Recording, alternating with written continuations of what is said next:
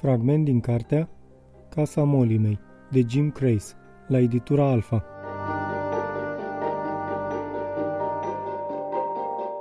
Margaret nu avea niciun obiect de declarat, nici măcar un nasture de alamă. Era, îi dă durei de înțeles, candidata perfectă pentru intrarea în arcă. Ea și fiul ei Jackson își trecură numele și locul nașterii, Fairytown, în registru și primiră un pat în hambarul comun al femeilor, dar și un jeton din lemn pe care să-l folosească la ora mesei. Acum erau libere să-și continue drumul ca locuitori și să treacă prin a doua poartă de lemn pentru a ajunge în curtea interioară. Pe o terasă acoperită se afla o masă lungă din lemn, tixită cu așternuturi, prosoape, linguri din os și carafe cu apă, dar și eșarfe negre pentru femeile al căror păr era încă descoperit și le dădea o înfățișare lipsită de modestie. Un credincios mai în vârstă îi dădu cu mâini tremurătoare, chinuite de artrită și voce sugrumată, câte un obiect din fiecare categorie. Bela era prea micuță ca să aibă nevoie de propriul set de obiecte, îi explică el, după care cercetă însemnele de pe jeton și o îndrumă pe Margaret spre dormitoare, care se afla în partea cealaltă a spațiului deschis. Magazia mai din dreapta e a ta. Acolo poți să-ți alegi orice pat și leagăn care nu e încă ocupat, îi spuse el.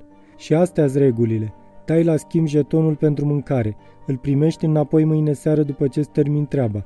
Nu poți să mănânci fără să prezinți un jeton. Nu poți să pleci din arcă fără să prezinți un jeton. Nu primești un jeton dacă nu suntem mulțumiți de tine. Nu vom fi mulțumiți decât dacă muncești cum trebuie. Nu o să poți munci cum trebuie dacă nu mănânci. Așteptă ca femeia să priceapă și să se obișnuiască cu noile reguli, cu logica și ordinea noului regim de viață, iar apoi adăugă. Da, am creat un ciclu al efortului și recompensei, iar dacă în acest ciclu o să-ți faci treaba bine, e posibil să fii solicitată să ajuți chiar și pe domnii neajutorați. Margaret era prea obosită ca să mai pună vreo întrebare. Îndatoririle zilnice, domnii neajutorați, baptiștii mâinii, avea să le afle pe toate la momentul cuvenit. Cel puțin pentru prima oară de la începutul molii mei nu avea nici cel mai vag sentiment de teamă. O să fiți în siguranță, așa îi spusese bărbatul acela, și chiar îl credea. Găsise o comunitate stranie, dar organizată. Simțea miros de carne prăjită, nu vedea pe nimeni alergând, nu țipa nimeni. Palisadele țineau la distanță vântul și frigul iernii. Pierderea metalului nu era cine știe ce sacrificiu pentru cei pe care nu îi deranja să gătească fără tigăi sau să doarmă fără un cuțit sub pernă. Margaret traversă curtea imensă pavată, încercând să o liniștească pe Bela, care era agitată și ca întotdeauna înfometată. Acum că vedea de aproape curtea interioară a arcei, nu putea decât să se zgâiască cu gura căscată la clădirea din piatră pe jumătate terminată din mijloc – nici în vise nu văzuse un loc mai frumos împodobit și mai încântător. Până și piatra finisată era granulată și lucrată atât de migălos, încât părea o sculptură în lemn care înfățișa animale, plante și figurile rotunde ale unor oameni la fel de calmi și lipsiți de expresie precum credincioșii. Ramele din lemn ale ferestrelor erau împodobite cu bucăți de sticlă colorată, pictată cu roșu, verde și albastru, culorile sângelui, mușchiului și cerului. Intrarea consta într-o arcadă cu o cheie de boltă ce părea mult mai grea pentru a fi suspendată așa de sus.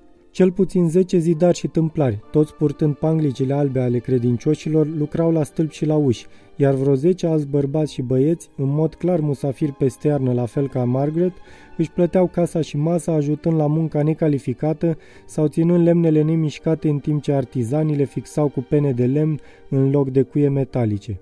Margaret ridică mâna în semn de salut și, deși nimeni nu-i răspunse direct, fu întâmpinată cu câteva zâmbete sincere. Acum se putea relaxa. Arca, oricare i-ar fi fost scopul, era salvarea ei și a Belei. Avea să fie primul lor cămin împreună. A fost un fragment din cartea Casa Molimei, de Jim Craze, la editura Alfa, traducerea Ioana Văcărescu, lectura George Hari Popescu.